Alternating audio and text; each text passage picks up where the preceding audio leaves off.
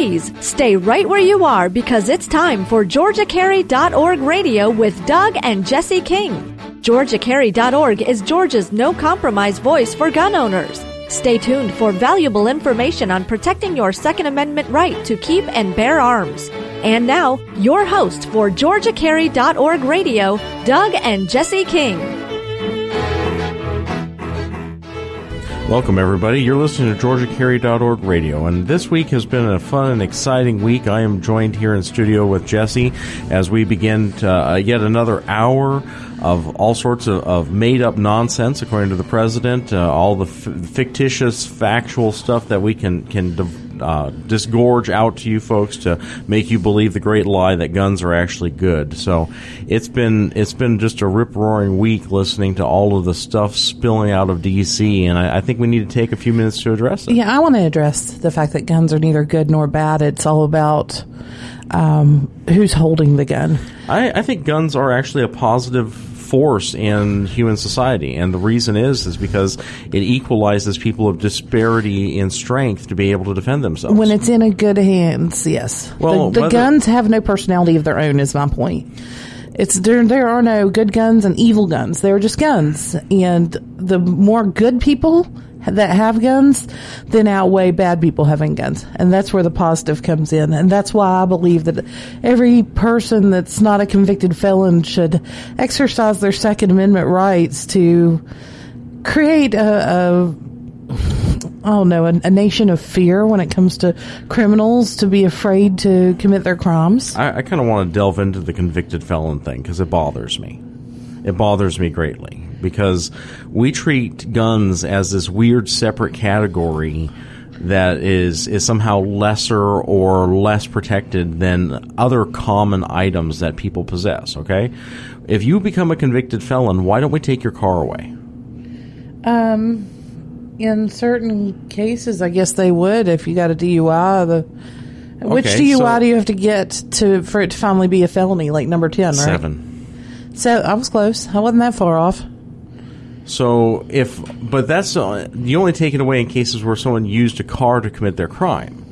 But with a convicted felon, you take away their right to possess a gun, even if their felony was drug related, if their felony was white collar crime related, if their felony was environmental crime related. You know, you set uh, fire to your, your grass and it happens to spill over on a federal land. Next thing you know, you're in federal prison and lose your gun rights because, you know, we can't let you have a gun. Why would we put guns that are enshrined in the Constitution as a, a protected right at less of an advantage than cars. Why don't we say convicted felons can't own a car? Because a gun is not supposed to be a privilege. A car is a privilege. Why are we revoking their rights and not their privileges? Right. I mean, that's exactly what I'm getting at. And you say, well, a gun is more likely to do damage. No, it's not. You're much more likely to die in a car accident than you are from being shot. And and all of the increase of mass violence, there's talking about some 300 mass shootings during the Obama com- presidency compared to like 20 during Bush and and and 24 during Clinton. I, I mean, the truth is is that if if we could go through a year nationally with only 300 deaths by car accidents, I, I think it would be a red letter year. You know, I was watching the town hall meeting clips, and Because you can't watch the whole thing; it would make you vi- Well, five minutes ill. of Obama makes me want to puke.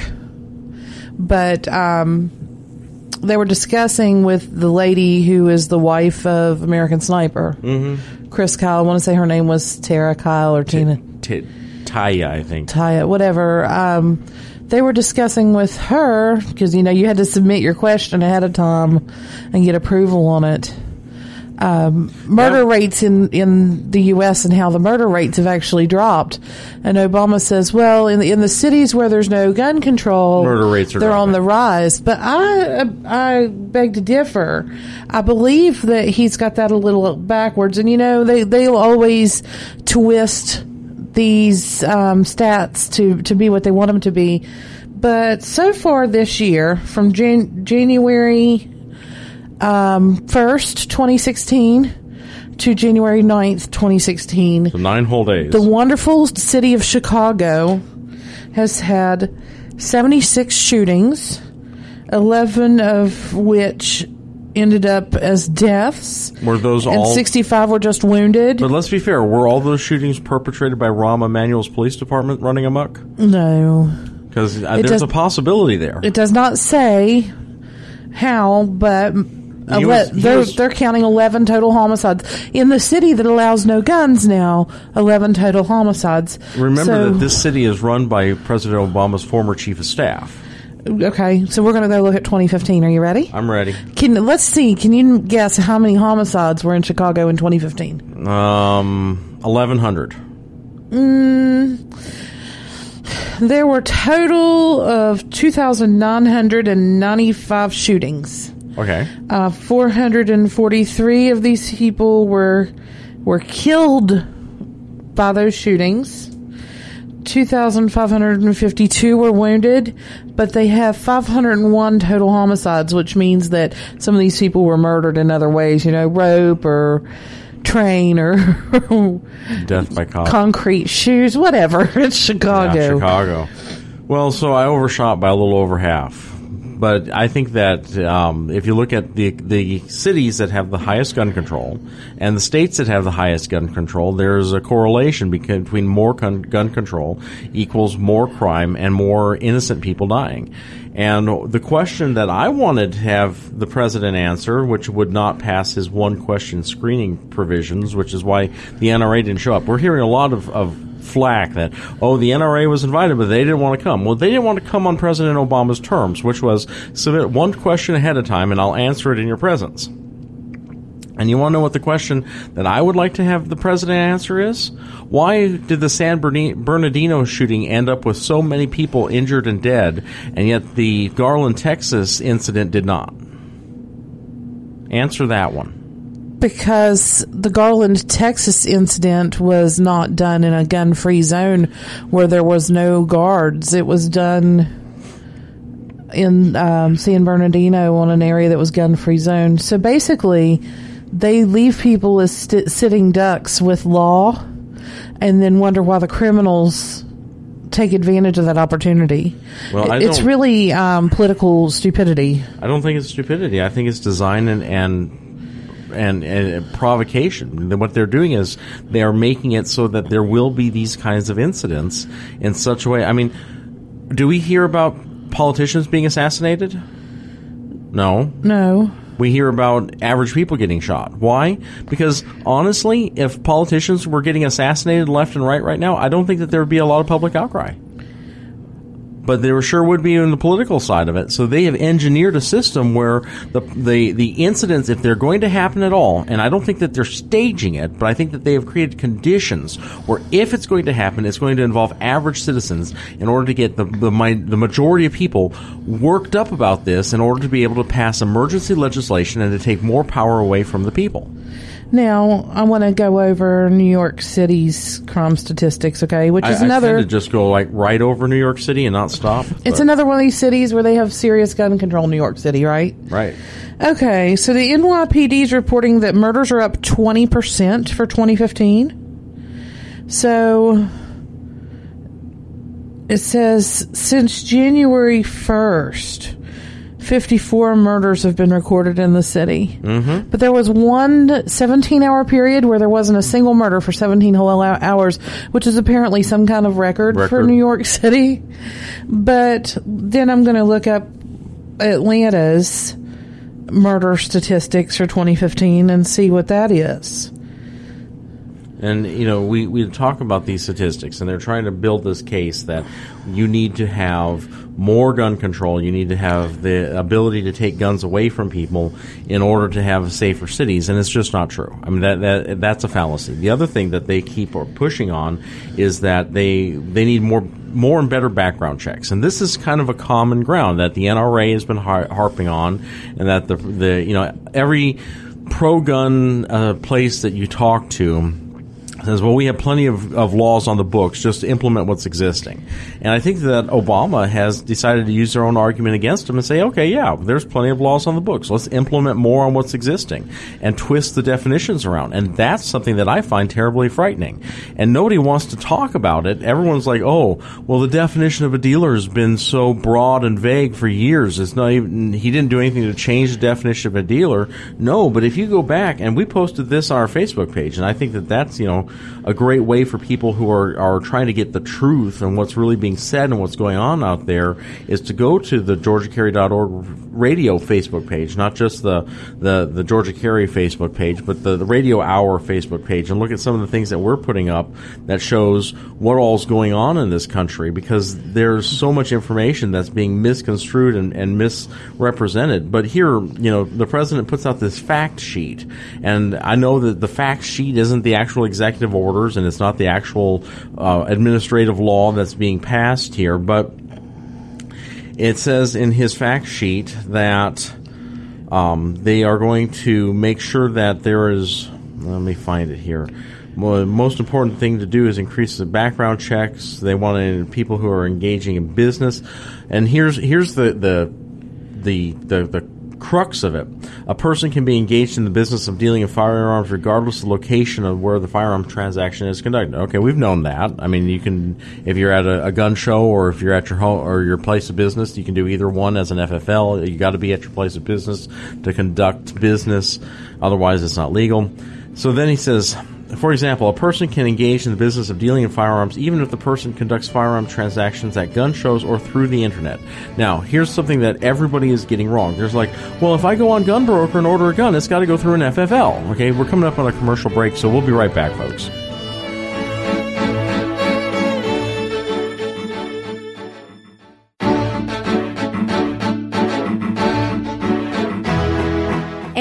Back to GeorgiaCarry.org radio with Doug and Jesse King. We're, we're back, folks. Uh, the, what I was saying when we took the break was, you know, if you if you order from GunBroker, okay, well, I got to have it shipped through my FFL, and I do a background check. That is not what he's talking about. He's not talking about GunBroker. Okay? What he's talking about is the outdoor trader. He's talking about Georgia Outdoor News. He's talking about the, the swap and sell on, on, and the equipment exchange on AR15.com. Places where you can meet up with somebody in your own state and person to person make a sale of a firearm. And Obama believes, and probably rightly so, that a majority of firearms transactions these days are not taking place for new guns through dealers or FFLs, but they're taking place on this kind of gray market where people people are meeting each other and selling them in the, the parking lot of a Kroger, just like Craigslist used you know was was the big thing. You go on Craigslist, you can get yourself a phone. Now there's some worry about whether it's stolen or not, and the same thing with firearm sales that are happening without an FFL. But you know people are taking this and and because they're not making their value from going through a dealer. If you go to a dealer and you try to sell him your gun, he's going to offer you about 25% less than it's worth. So he can sell it for what it's worth and still make a profit and keep his lights on. This is the cost of doing business. And if you want to sell it for the full face value, then you have to sell it yourself. Well, how are you going to do that? You know, it's really hard to find buyers, but it's not anymore. With the internet, you can find buyers instantly, and this is revolutionizing the way cars are being sold. Your used car market is expounding, and your used gun market is expounding. And the, the problem here for Obama is that these transactions are there's not on the books as far as he's concerned.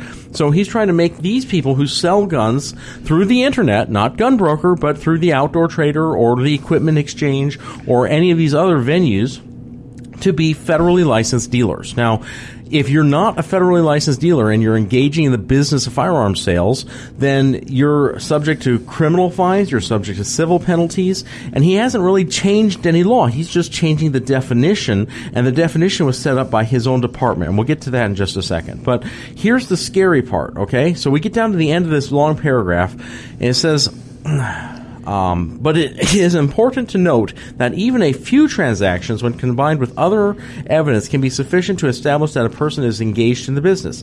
For example, courts have upheld convictions for dealing without a license when as few as two firearms were sold, or when only one or two transactions took place. When other factors were also present. So at the end of his press release, the end of his announcement announcing what he's doing here, he says if you sell two firearms or you have one transaction selling firearms, the courts can have you charged criminally with being a firearms dealer that's unlicensed. Now, why would he put that in there? What's the point of putting that language in his big press release? It was all about making people fearful of buying and selling guns. exactly. It's not about c- crime. It's not about keeping mass Saving shootings lives. from happening.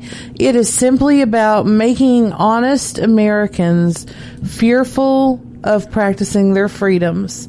And this is a typical Muslim tactic, I believe. And I, Obama has always, in my mind, been a, a Muslim. So when he starts talking about gun control and saving lives and shedding crocodile tears, to me it's it's all about politics and controlling people. But that's what the Democrats want to do. They always want to control people anyway.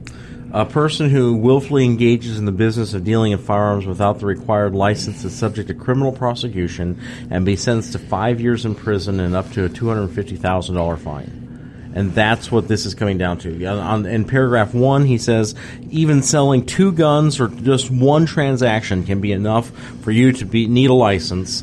And here you have to have you can get, go to prison for five years for it. Now the question is, is if you apply for a license and say, "Hey, I'm going to buy or sell two guns this year. I would like to get a federal firearms license." ATF is going to laugh at you, Yeah, so you can be prosecuted for something you can't even get a license to do. and I think that that creates the inherent problem.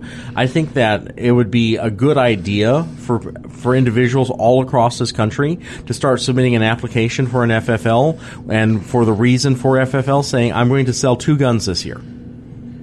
So and, and then when they're denied, they go and they sell their two guns, and if there's any prosecution brought against them, they wave that in front of the judge and say, "I tried. They forced me. This was a setup." We're looking at the most dangerous cities in the U.S. Yes, And number one just happens to be, can you guess what city? Atlanta. It's Detroit. Oh. Well, duh, it's Detroit. Detroit is one of the cities that has pretty strict gun rules. Mm-hmm. Um, they're number one. This is for 2015 with a f- 40 a murder rate of 45 per 100,000 people. So then we're going to move on to number two, which is Oakland, California. The whole state of California has pretty strict and stringent gun control. Yeah, right? we're going to talk about California's no gun list soon. So their violent crime rate is 1,977 per 100,000 people, and their murder rate's 22 per 100,000 people. Good old California. Um, they have one co- one officer to every 632 people in the city of Oakland. Wow. It's, Police state. Um, and they still can't keep crime down. Memphis, Tennessee, and I don't think Memphis has any really serious gun control legislation, do they? I don't. I, if they do, it's local ordinances. I think that they may have some local ordinances, but I think Memphis has always been just a kind of a scary place to go anyway. Blues, barbecue, Elvis. It's scary. But they're number three, and then number four is St. Louis, Missouri. Oh yeah, I have stories about St. Louis. I've driven through there, and that is Number five is Cleveland, and Cleve- Cleveland has Cleveland rocks Yeah, Cleveland's and got some issues. and stabs. Uh, Baltimore, Maryland. Don't get me started on Maryland's gun control. Yeah, for sure. And Baltimore burning its own city down, Milwaukee, Wisconsin. but they were peaceful protesters. yeah, it's funny they didn't burn the food stamp office. Just saying. Mil- Milwaukee is is you know cheesehead capital. What can you say? They're, they get a little Beer capital. Rowdy. They get a little rowdy, don't you know? And then Birmingham, Alabama. Sweet Home, Alabama. They have good gun control laws. They have good gun control laws. Yeah, uh, a, a, a huge absence of gun control laws. Birmingham is is part of Alabama. Alabama's pretty decent. So then we have Newark, New Jersey, and that falls up, up underneath the n- north. Northeast Yeah. corridor of insanity. Go, Chris Christie. Thank you. Kansas City, Missouri is number 10. But funny, we have cities in here that have serious gun control in, in their cities or states. Atlanta doesn't fall under any of those 10 most dangerous cities Which in, is kind of in the U.S. for 2015. In fact, it didn't any city in Georgia, none were there, and we have some pretty open gun gun laws here. I don't see any cities in Vermont. I don't see any. How about cities in Colorado that allows campus carry? You know, the, Vermont and Alaska are constitutional carry states. Yeah. I don't see anyone from Texas. Was there anything in Texas there? Nope. Open carry with a license, and you know now there are people circulating these these cards that you can sign and leave that say, "I saw someone open carrying in your restaurant. I didn't know what their intentions were, so I'm never coming back." I, I kind of think that those sort of people really. What are they doing in Texas? And I was just astounded and flabbergasted that a Texas did not allow open carry. Of all places, you know, you think Texas would have open carry. Where are you going to have your barbecue gun to show it off at if you can't do open carry in Texas? No kidding. But that we what, something you touched on was California and their strict gun control laws. And uh, you, did you know that California removed a whole bunch of guns from their their list of guns that you're allowed to have in California just this last week? Yeah, that's crazy. It was almost every handgun known to mankind. It was. I mean, and you know, there's some things that you kind of expect to see pop up there. You know, I I can understand as you know. Glock releases new versions of the exact same gun over and over with a different barrel length and a different number. That if the old gun wasn't allowed, the new you know five inch barrel version is not going to be allowed. I can see that. But they, when you start to listed every 1911 that's Every been 1911, manufactured, every, Smith, revolver every that's Smith been and Wesson revolver, most of the Ruger revolvers. I don't know what they're looking for. I don't know what their criteria is. But when you're banning 22 caliber revolvers, when you're banning 22 target pistols, their criteria is guns. Doug. If- If it's a gun, it's illegal in California. PPK, PPKS, um, just the Desert Eagle, just about everything that you can imagine as far as a handgun. Uh, the XD line from Springfield, everything is all gone. And according to their regulations, if you have these guns and you're a resident, you have 60 days to Turn 'em sell, over. sell them or get them out of the state. That's crazy. I'm kind of hoping that this is going to unleash a flood of, of used revolvers onto that evil internet gun broker market where we can get some a little cheaper. You know, if you got 60 days or you're going to be a felon for possessing it, maybe you'd be a little more motivated to sell. I'll give you four hundred dollars for that fifteen hundred dollar gun just to get it off your hands and keep you from going to jail.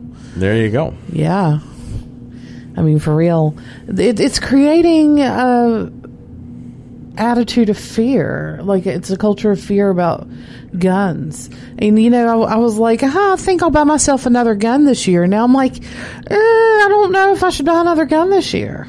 I think you should. I'm scared. I'm scared to purchase anymore because I'm afraid that I'm going to end up in I'll prison. Get, or I'll get you a good lawyer. I'm sure. You're licensed to practice in federal court, Yes, so just in case, Yeah. you can always hire Doug to to cover you in federal court. Well, we're coming up on another commercial break, so we'll be back. You're listening to GeorgiaCarry.org radio.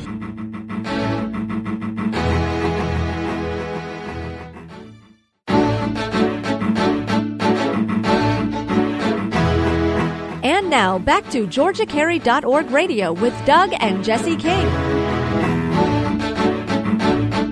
So we've been talking about all the absurdity between the town hall meeting and, and what California is doing suddenly to, to eliminate handguns from the entire state. Another thing that has come up in the president's orders that is really getting ignored uh, by a lot of conservatives, by a lot of gun rights groups, by the NRA, is the change. It's called 41P, the change to uh, the definitions regarding the National Firearms Act uh, regarding entities other than individuals in purchasing Class 3 weapons. So we're talking about Trusts, LLCs, Trusts, yeah. Type S Corps, anything along those lines. Now, Jesse, I know that you can describe what, what a trust is and, and why you would want a trust for making these kind of purchases because you help me all the time as we draft these for people all over the state and, and really all over the country as people are, are getting more and more interested in it. right. Did you know that in the year 2000 there were 900 applications by via a third party entity for an NFA item? Really? And last year there was 90,000 Well, why? Why because so many? There's there's a lot of advantages. Now, I think that the best advantage is to use an LLC or an S corp, but the downside of that is that you have a yearly registration fee to keep your corporation going, and if you were to miss your registration period, you could be in a lot of trouble because the corporation would evaporate, and so would the owner of your tax stamp. Not in a disillusion way, but in literally like a vanishing. So that's something that a lot of people were concerned about. Plus the extra fees. You know, if you even if your fee for renewing your LLC is only say twenty dollars a year, which is absurdly low you look at this in a course of 10 years, you've already paid an extra $200 to keep it running. And if you're looking at in the course of 50 years, you're looking at a thousand bucks to keep it running. And a lot of people just didn't want the extra expense when they were looking at buying a very cheap NFA required item like a, a, a suppressor that only costs $300 to begin with, and you're putting in a $200 tax stamp. You're not going to pay $1,000 in maintenance fees for an LLC. So that brought us up to the trust. The advantage of a trust is that there are no monthly or yearly maintenance fees for it. Once it's enacted, it's ready to go. It makes the purchase on behalf of a beneficiary. That beneficiary will eventually inherit the item without having to pay an extra $200 stamp.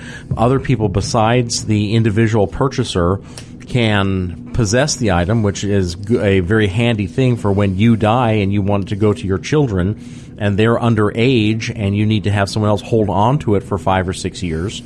Um, it also allows the, your wife to be able to possess the, the key code to the lock where the thing is and everything being safe. So it has a lot of practical uses. It has a lot of good uses, but ATF has never figured out quite how to fingerprint a trust. I mean, do you go up to the trust and say, give me your right hand and your left hand?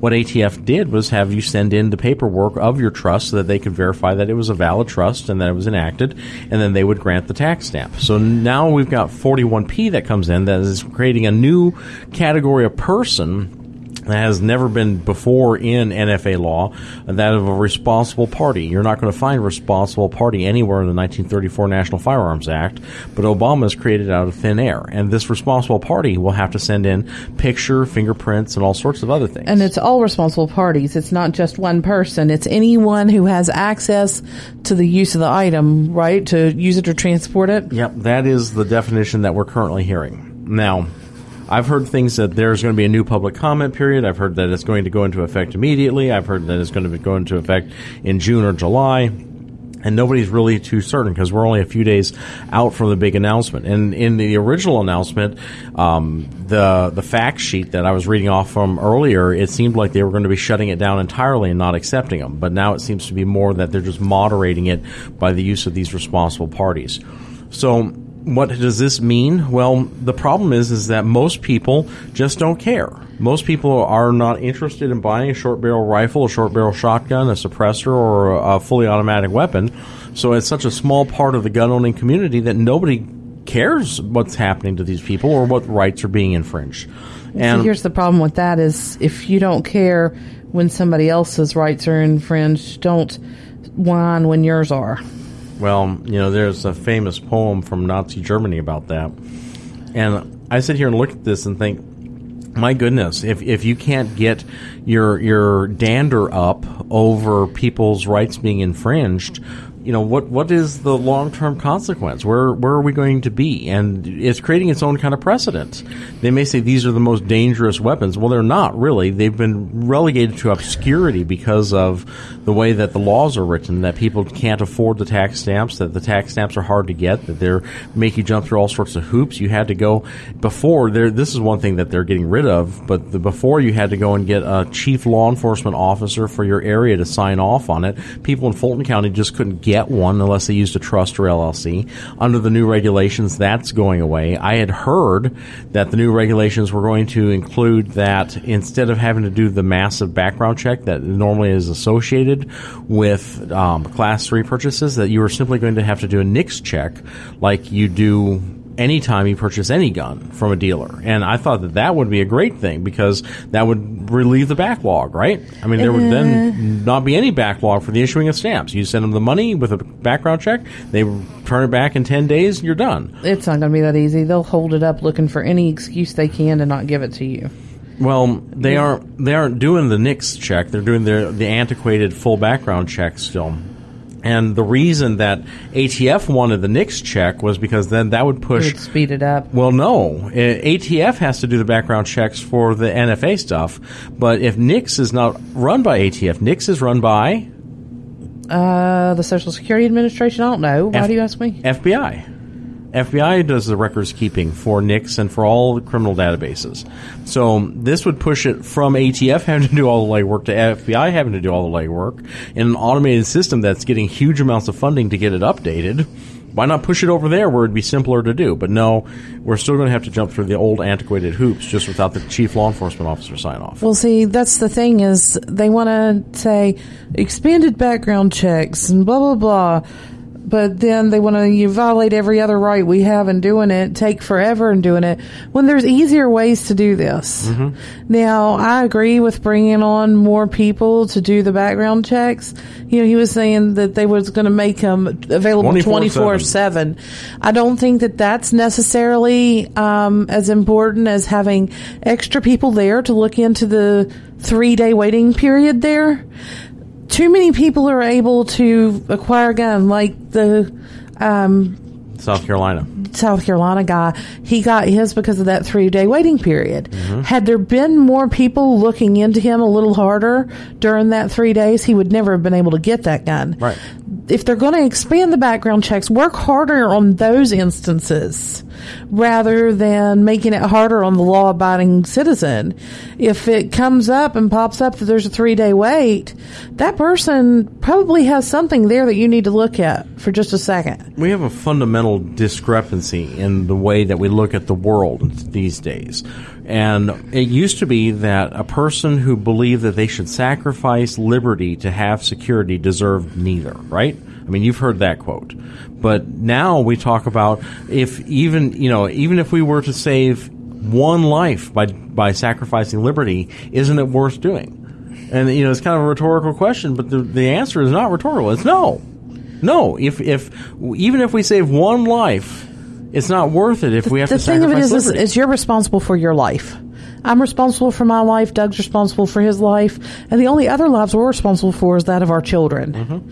So, is it my job to save Joe Schmo on the street because he wasn't prepared and and carrying a gun to protect himself in from a the soci- mugger? in a socialist nation, yeah, But this isn't a socialist is nation. now. It's not supposed to be. it is now. And yeah, unfortunately. Did you see the interview from Hillary Clinton where they asked her what was the difference in a Democrat and a socialist, and she couldn't, Couldn't answer answer. No, of course not. because there's not a difference.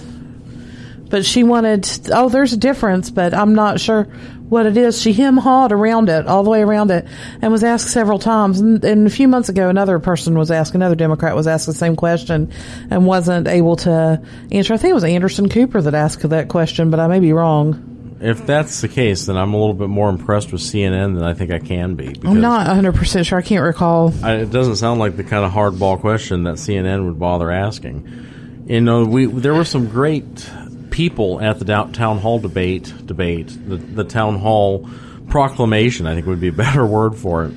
Last night, who were saying things like, you know, Mr. President, what would this have done? How would this have stopped anything? And he doesn't have an answer for that. It probably he's willing to admit it probably wouldn't. But shouldn't He we said try? it may have stopped one.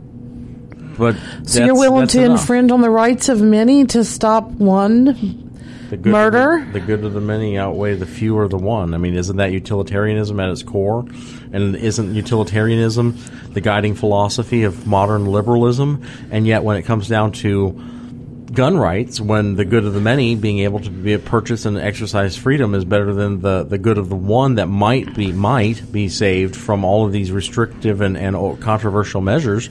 No, now now we're onto deontological. Now the individual is sacrosanct. I saw something that made me really think: How can you trust someone who's willing to sacrifice the liberty of thousands to save one life, but not willing to save one baby?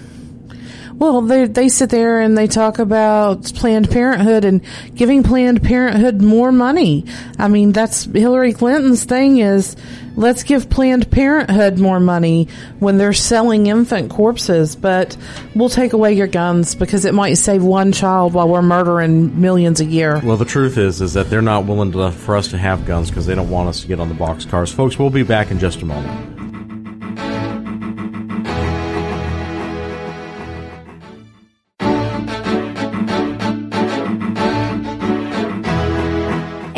Back to GeorgiaCarry.org radio with Doug and Jesse King. Welcome back, everybody. You know, we were talking about some pretty weighty issues, and when we took the break, we were getting into some pretty dark territory there as we talk about what is the real reason politicians want to take away your guns. You know, the the truth is is that you're you're seeing some rumblings across this nation that are being portrayed in, in kind of grave light, like what's going on in Oregon. I mean, there you've got people there with guns who have seized an abandoned federal building, which the media is trying to hype up to a, a fervor pitch. They're calling that- them terrorists. Yeah, well, maybe, maybe not. I don't. I don't really get too much into that. well, I fight. don't, I don't understand why they're so quick to call those two white boys terrorists, but they won't call two Muslims with bombs strapped to their chests terrorists to save our souls. Yeah, well, I'm I'm more interested in why seizing a federal I'm building. sick of people painting white people with one brush. seizing a federal building in um, It was Oklahoma or Oregon. Oregon. Seizing an Oregon federal building is is seen as an armed insurrection, whereas taking and burning down half of Baltimore is peaceful protests. That's well, it depends on the color of people's skin, and and see, this is where I have the issue. Is I've never been a racist, and I don't judge other people for the color of their skin.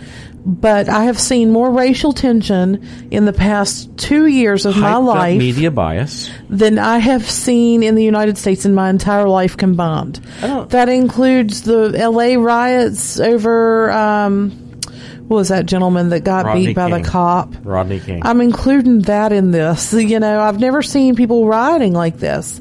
And I believe that it's because of the race baiting of, of the leftist media. Yeah, and I, I agree. And they're they're characterizing it in such a way in order to create tension. But you're starting to see some rumblings. I mean, when people are willing to seize a federal building, when people are willing, you know, and every time the president does something, And- uh, there's and- a huge influx. Now, let me say that an abandoned welcome center does not qualify in my mind as a federal building.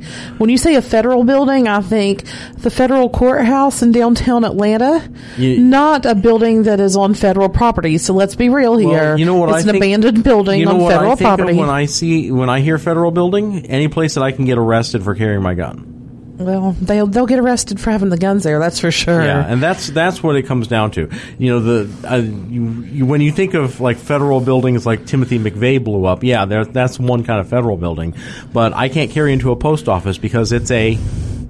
Federal building. I can't carry into the bathrooms at the Stone Mountain or the um, uh, Kennesaw Mountain Battlefield Park because it's a really, you can't carry into the bathroom. It, it's a federal. and building. this is why I don't go these places. Yeah, it's a federal. It was like um, Alabama's state law that was you couldn't go into the rest stops with your firearm, and the signs were like the way to the law, and they would have you arrested for.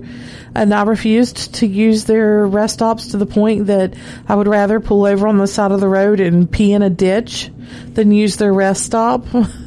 no lie, done it. Not proud of it, but done it.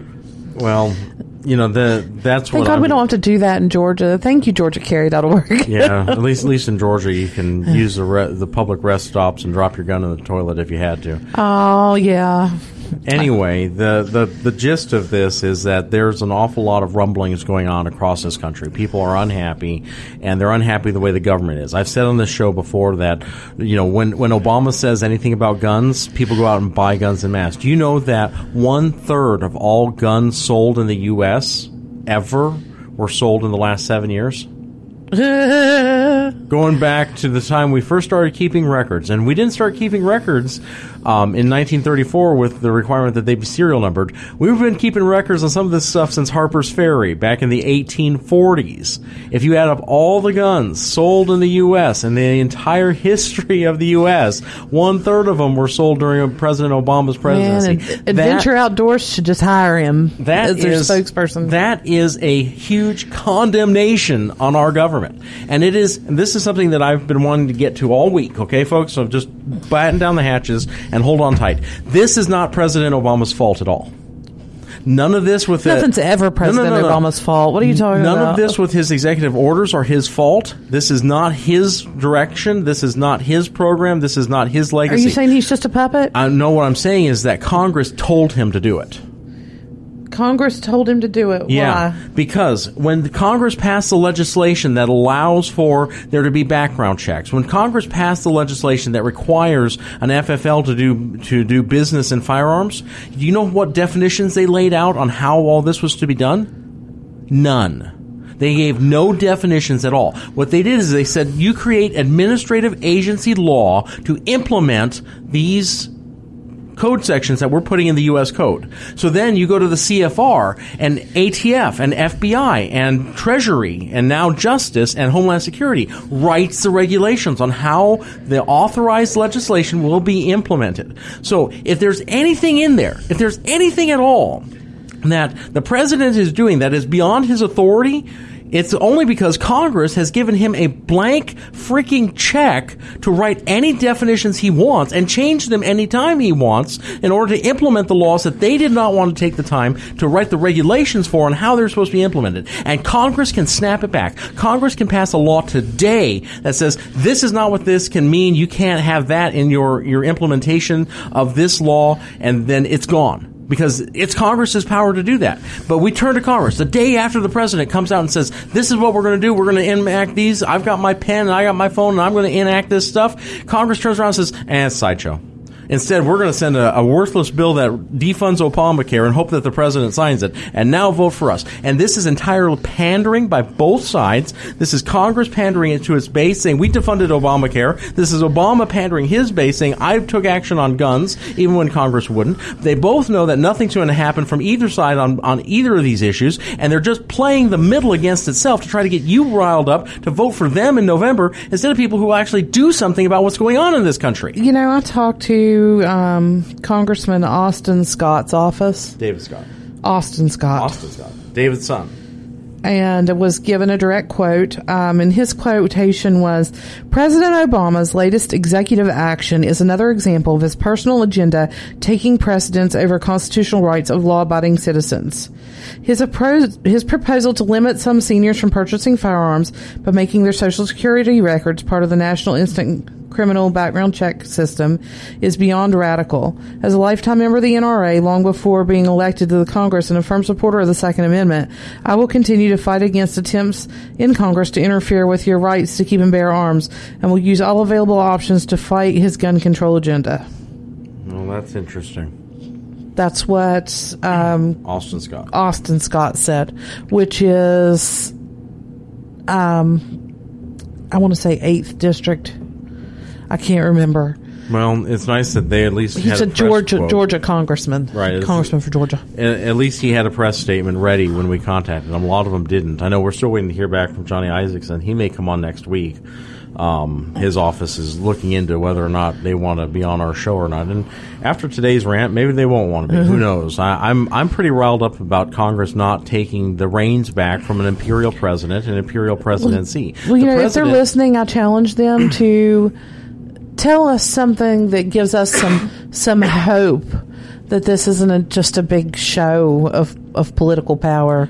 Paul Ryan sure isn't doing it for me. I mean, he's up there. He looks like he's he's got red eyes, and maybe he's burning the midnight oil, or maybe he's he's only half there. I just I don't know. Hanging out problem, with the lefties, you know. The, the problem is is that we're not getting anything done. We give blank checks to the presidency. He wants X amount of dollars. We give him twice as much. We we cave in on every one of his major programs. It's all about just doing whatever the president wants, and there's there there is no backbone in Congress. There's no one who's willing to stand up and say we are a co-equal branch branch of government. There's and a backbone. It's just crooked. They're I'm all sorry, politicians. The, the, the, Congress is not a co-equal branch of government with the presidency. I know they teach that in school, but that is bull. Congress is superior. Congress is supposed to control the president when he tries to do radical BS like this. The president, They're supposed to be the ones that have the reins and go, oh, you know what? Uh-uh. The president is made for doing immediate action on things, like uh, organizing the military and fighting our enemies. And you know what he has to do in order to organize the military and fight our enemies? Get approval from Congress. Go beg Congress for a bill of war.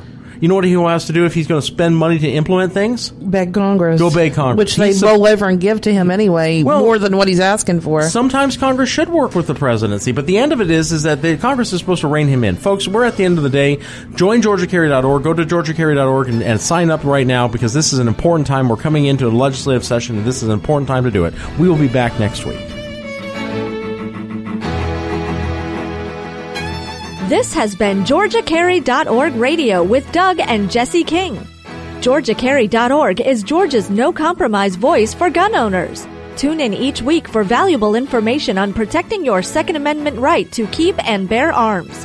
GeorgiaCarry.org Radio, Saturday mornings at 8 on News Talk 1160, the talk of the town.